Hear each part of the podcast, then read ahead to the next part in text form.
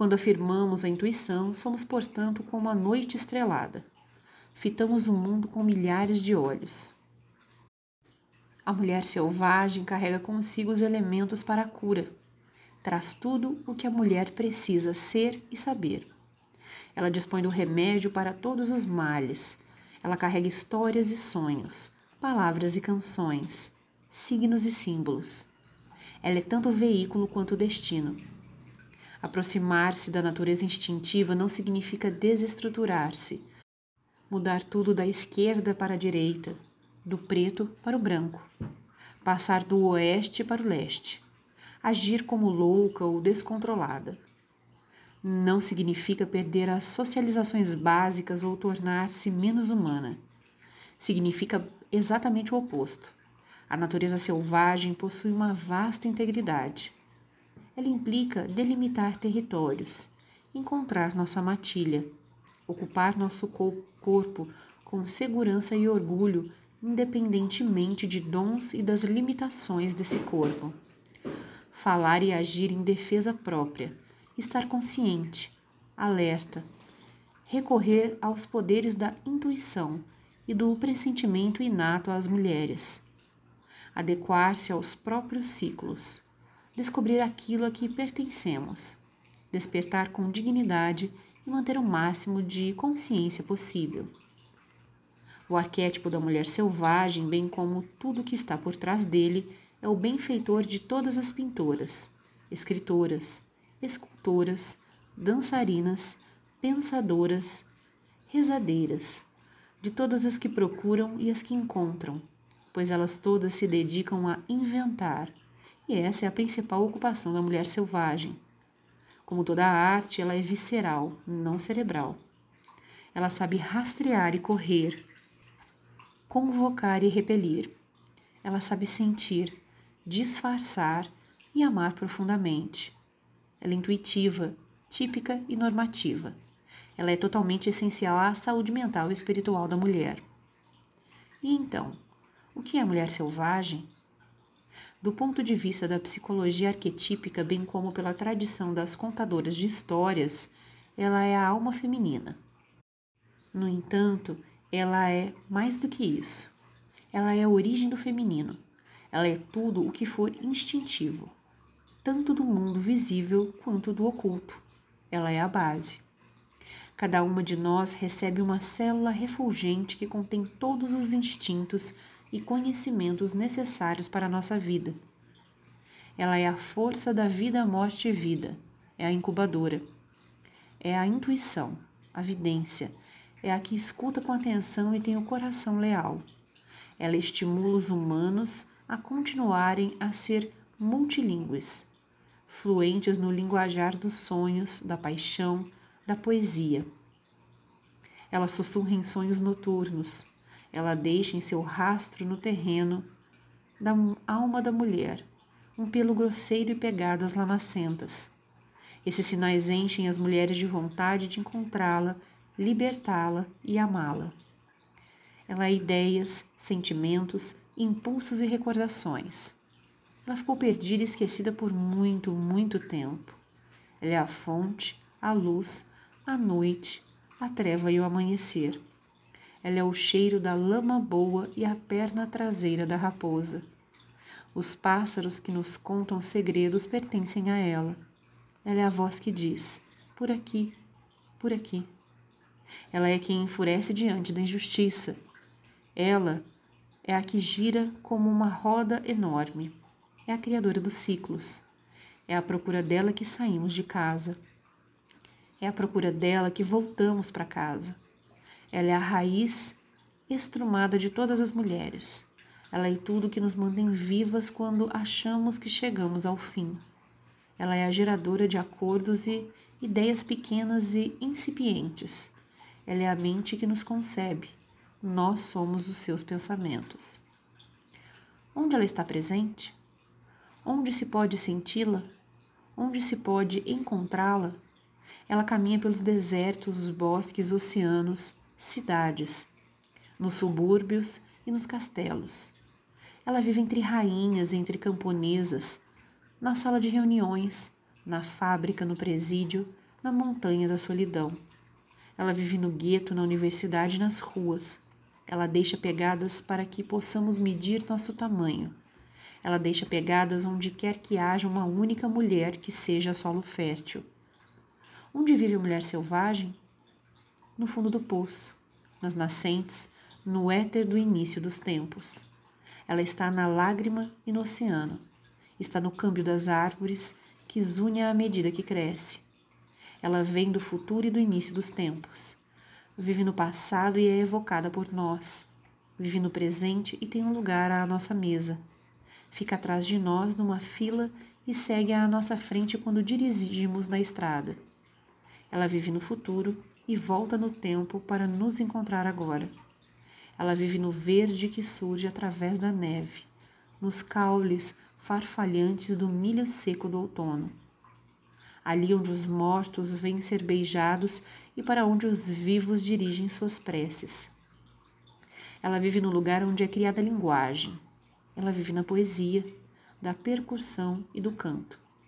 Vive de semínimas e apojaturas, numa cantata, numa cestina e no blues. Ela é um momento imediatamente anterior àquele em que somos tomados pela inspiração. Ela vive num local distante que abre caminho até o nosso mundo. As pessoas podem pedir evidências, uma comprovação da existência da mulher selvagem. No fundo, estão pedindo provas da existência da psique. Já que somos a psique, somos também a prova. Cada uma e todas nós comprovamos não só a existência da mulher selvagem, mas também a sua condição em termos coletivos. Somos a prova do inefável numen feminino. Nossa existência é paralela à dela. Nossas experiências internas e externas com ela são essas provas. Nossos milhares e milhões de encontros intrapsíquicos com ela, em nossos sonhos noturnos e pensamentos diurnos, em nossos anseios e aspirações são a confirmação de que ela existe. O fato de nos sentirmos desolados na sua ausência, de ansiarmos por sua presença quando dela estamos separadas. Essas são manifestações dela ter passado por aqui. Fiz meu doutorado em psicologia etnoclínica, que é o estudo da psicologia clínica aliada à etnologia, dando esta última ênfase ao estudo da psicologia de grupos, em especial de tribos. Meu pós-doutorado foi em psicologia analítica, o que me qualifica para trabalhar como analista junguiana. Minha experiência pessoal como cantadora, poeta e artista molda da mesma forma meu trabalho com os analisandos. Às vezes pedem-me que diga o que faço no consultório para ajudar as mulheres a voltar para suas naturezas selvagens dou uma ênfase substancial à psicologia clínica e de desenvolvimento e uso o ingrediente mais fácil e mais acessível para a cura, as histórias. Acompanhamos o material fornecido pelos sonhos da paciente, material que contém muitas tramas e enredos. As sensações físicas e as recordações do corpo da analisanda são também histórias que podem ser interpretadas e trazidas para o nível consciente. Além disso, ensina uma forma de poderoso transe interativo que se aproxima da imaginação ativa de Jung. Isso também produz histórias que elucidam ainda mais a viagem psíquica da paciente. Entramos em contato com a natureza selvagem através de perguntas específicas e através do exame de contos de fadas, histórias do folclore, lendas e mitos. Na maioria das vezes, conseguimos com o tempo descobrir o mito ou o conto de fadas condutor contém todas as instruções de que uma mulher necessita para seu atual desenvolvimento psíquico.